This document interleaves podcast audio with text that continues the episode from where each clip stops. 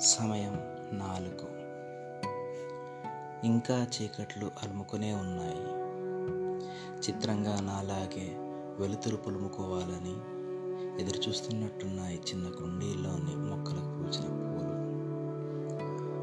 పొగమంచు తన ప్రతాపం చూపెడుతూ అమాంతం అదిమి పట్టినట్టుంది కనుచూపు మేర వరకు అంతా ఒకటే రంగు. చీకటి నింపుకున్న కాస్త తెలుపు కాస్త బూడిద రంగుతో మంచు పొగ. చుట్టూ చేరుకున్న నిశ్శబ్దంలో అప్పుడప్పుడు కిటికీలో సగం తెరుచుకున్న తలుపు సందుకుండా గాలి ఈలలు వేస్తుంది. దూరాన మెలుకుమంటున్న స్ట్రీట్ లైట్ నీలిరంగు కిటికీ అద్దం గుండా గమ్మత్తుగా మెలుకు మెలుకుమంటోంది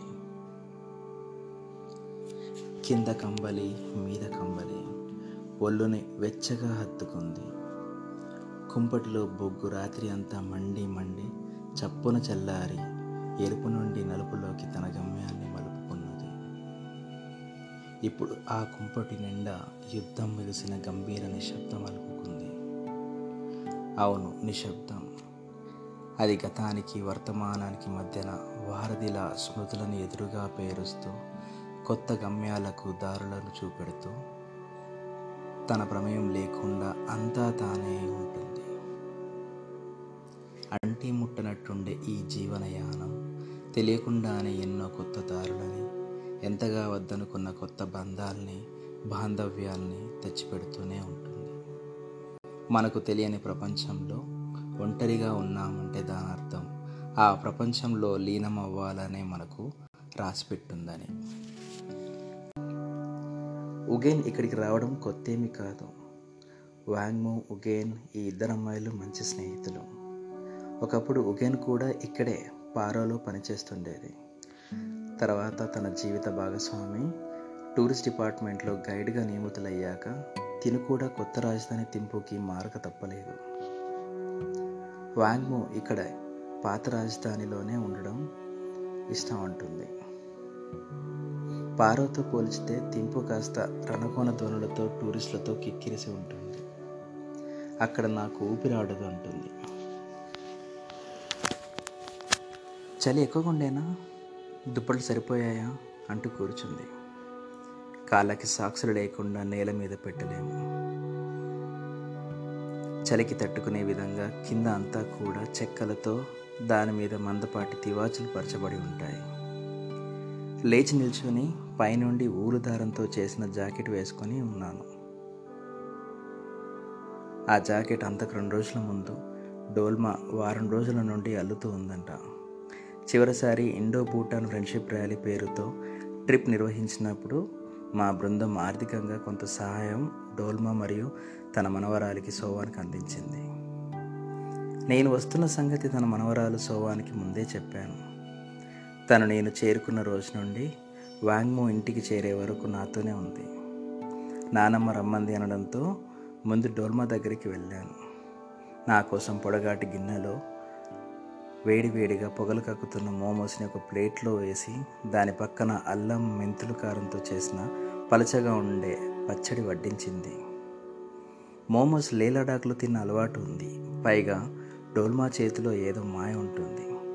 తన చేతితో ఏది చేసినా గమ్మత్తుగా ఉంటుంది. వయసు సుమారు డెబ్బైకి పైనే ఉంటుంది. కానీ ఇప్పటికీ ఎండుమిరపకాయలని పెద్ద రోట్లో వేసి పొడగాటి రోకలతో దంచి కారం కారం పడుతుంది. ఆ రోజు ఉదయం ఇంటికి చేరుకోగానే ప్లాస్టిక్ వాటర్ క్యాన్లని ఇంకా నూనె క్యాన్లని సగానికి చీలి రెండు ముక్కలుగా చేసి అందులో మట్టి పోసి అందమైన పూల మొక్కలు పెంచుతుంటుంది. వాటికి నీళ్ళు పడుతుంది.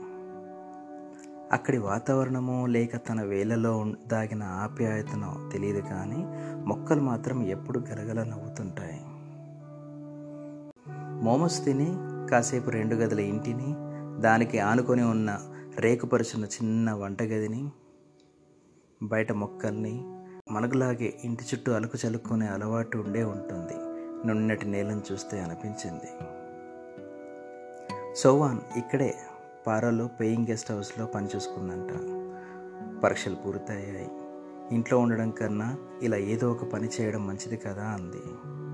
నిజమే చివరిసారి వచ్చినప్పుడు కూడా నేను గమనించాను. ఇక్కడ దాదాపు అబ్బాయిలంతా టూరిస్ట్ గైడ్స్ లాగా అమ్మాయిలంతా హోటల్ మేనేజ్మెంట్లో స్థిరత్వం కోరుకునే తీరు ముచ్చటేసింది. మాటల్లో ఉండగానే లోపల నుండి డోల్మా ఊలుతో చేసిన జాకెట్ అదే స్వెటర్ గరం బనీన్ ఏ ప ఏ పేరైతే ఏంటి? వెచ్చదనం పంచడం దాని పని. ఆ జాకెట్ని తీసుకొచ్చి చేతిలో పెట్టింది.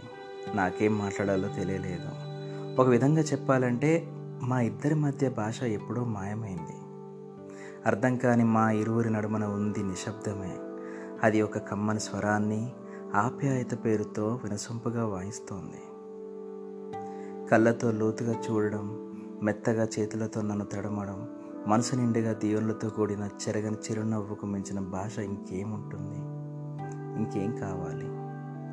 సుతారంగా అల్లుకున్న ఊలు జాకెట్ ప్రతి పోగు మెలికలో తన ప్రేమలయ విన్యాసం దాగి పక్షి తన పిల్లల్ని పొదుముకున్నట్టు నన్ను కూడా డోల్మ తన రెక్కలతో అదింపట్టినట్టు భావన కలిగింది అది తొడుక్కున్నాక. గట్టిగా హత్తుకున్నాను. తన కంటి చెమ్మ నా మెడకు తగిలింది. అది ఇంకా మనసులో మెదులుతూనే ఉంది.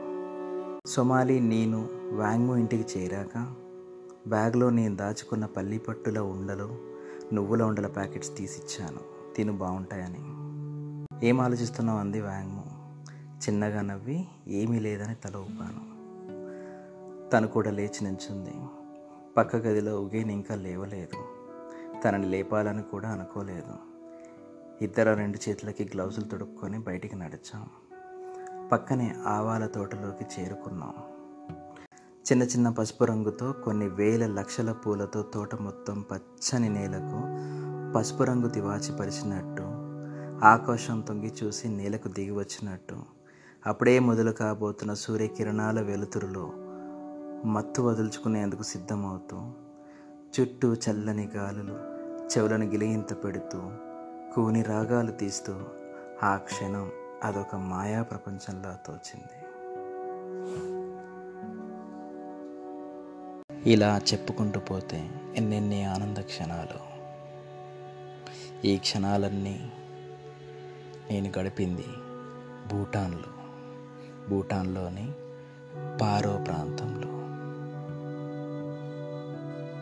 భూటాన్ గురించి కొన్ని ముచ్చట్లు చెప్పుకోవాలంటే ఆ దేశం మొత్తం సెవెంటీ పర్సెంట్ డెబ్బై శాతం అడవులతో నింపబడి ఉంటుంది. కేవలం ముప్పై పర్సెంట్ మాత్రమే జనజీవన స్రవంతి ఉంటుంది. దాన్ని బట్టి మనం అర్థం చేసుకోవచ్చు. ఆక్సిజన్ ఏ లెవెల్లో ఉంటుందో. ప్రపంచంలో కార్బన్ ఫ్రీ దేశం ఏదైనా ఉంది అని అంటే మొట్టమొదటి భూటాన్ ఇది. అక్కడ చిత్రంగా మీరు నమ్మరు కానీ అక్కడ ట్రాఫిక్ లైట్స్ ఉండవు. సిగ్నల్స్ దగ్గర ఇప్పటికీ ట్రాఫిక్ పోలీస్ మాత్రమే ట్రాఫిక్ని నియంత్రిస్తుంటాడు. భూటాన్ మొత్తం కూడా అదేదో కలిసిగట్టుగా ముందుగా అనుకున్నట్టుగానే ఎప్పుడు వెళ్ళినా ఏ రోజైనా అంతా ఒకే డ్రెస్లో ఉంటారు. ఒకే రకమైన సాంప్రదాయ దుస్తుల్లోనే కనిపిస్తుంటారు. తొంభై తొమ్మిది శాతం మనకి ఆ సాంప్రదాయం ఏ ప్రతి మూల కనిపిస్తుంటుంది. ఇంకా చెప్పాలంటే బౌద్ధ స- బౌద్ధ మతం బాగా ఎక్కువగా కనిపిస్తుంటుంది. ఎక్కువగా ధ్యానాలు పూజలు తంతులతో చుట్టూ మారుమోగిపోతుంటుంది. ఒకప్పుడు పారో రాజధానిగా ఉండేది ఇప్పుడు తింపు రాజధాని. Tiger Nest. మీరు గూగుల్ చేయొచ్చు. టైగర్ నెస్ట్ టెంపుల్కి ప్రసిద్ధిగాంచింది.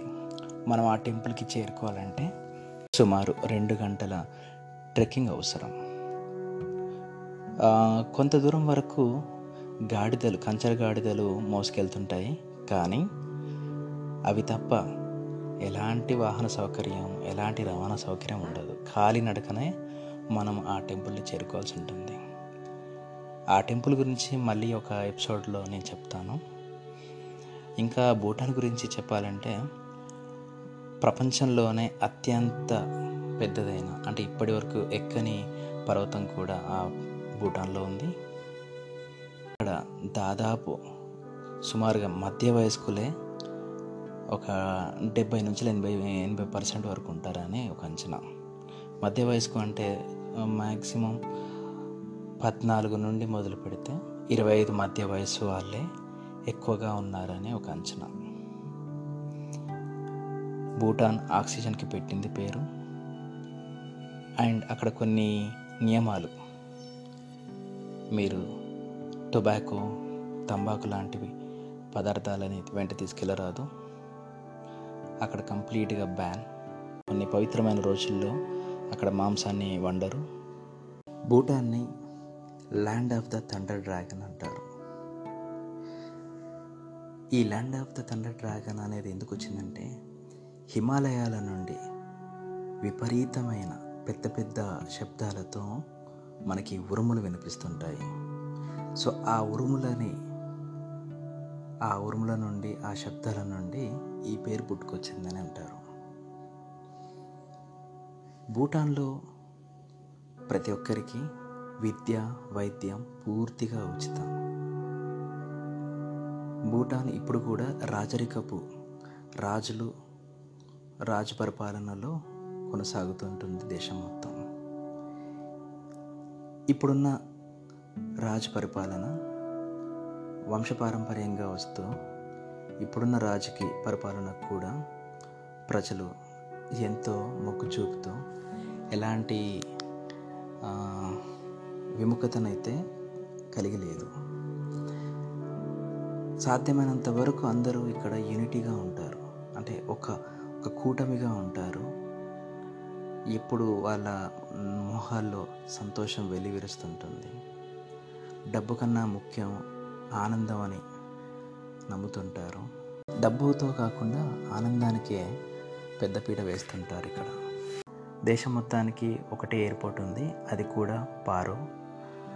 ఆ ఎయిర్పోర్ట్ కూడా కొండ చారికల్లో ఉంటుంది. మనం ఎప్పుడైతే పారో ఎయిర్పోర్ట్లోకి ల్యాండ్ అవుతుంటామో మనకు తెలియకుండానే అర్థమైపోతుంటుంది. ఏదో కొండ ప్రాంతం మీదకి కొండ చారికల మీదకి అటు కొండ ఎత్తు మీదకి మనం దిగబోతున్నామని చిన్నపాటి గగురుపాటు కూడా ఉంటుంది. చాలా చిన్న ఎయిర్పోర్టు కానీ మనం ఎక్స్పీరియన్స్ చేయాల్సిందే. ఇంకో విషయం ఏంటంటే టూరిజానికి పెద్దపీట వేస్తూనే అలాగే అక్కడి సెరినిటీ అక్కడి వాతావరణము లేక అక్కడి అక్కడ ఉన్న సాంప్రదాయక పద్ధతులు వేటికి భంగం కలగకుండా చాలా తక్కువ మందిని అలో చేస్తుంటారు ప్రతి సంవత్సరం. మన భారతీయులకు ఉచితమే కానీ మన ఇండియన్స్ కాకుండా మిగతా ఎవరికైనా కూడా ఒకరోజు ఆ భూటాన్లో ఉండాలి అనుకుంటే రెండు వందల నుండి రెండు వందల యాభై డాలర్ల వరకు పే చేయాల్సి ఉంటుంది. అది కాస్త ఎక్కువే అనిపించినప్పటికీ అది అవసరం. వాటితో వచ్చిన డబ్బుతోనే ఆ దేశం మొత్తం పిల్లలకి విద్య వైద్యం పూర్తిగా ఉచితం అని ప్రకటించింది. సాధ్యమైనంత వరకు కళలకి సాంప్రదాయాలకి సంస్కృతులకి పెద్దపీట వేసే ఒక చిన్న దేశం. చిన్న దేశం అని కాదు కానీ విస్తారం పరంగా చిన్నదై ఉండొచ్చు. కానీ మనసు పరంగా ప్రకృతి పరంగా ఆక్సిజన్ పరంగా ఏ రకంగా చూసినా ప్రపంచంలోనే అది అతిపెద్ద దేశంగా మనం గుర్తించవచ్చు. ఇప్పటికింతే. Thank you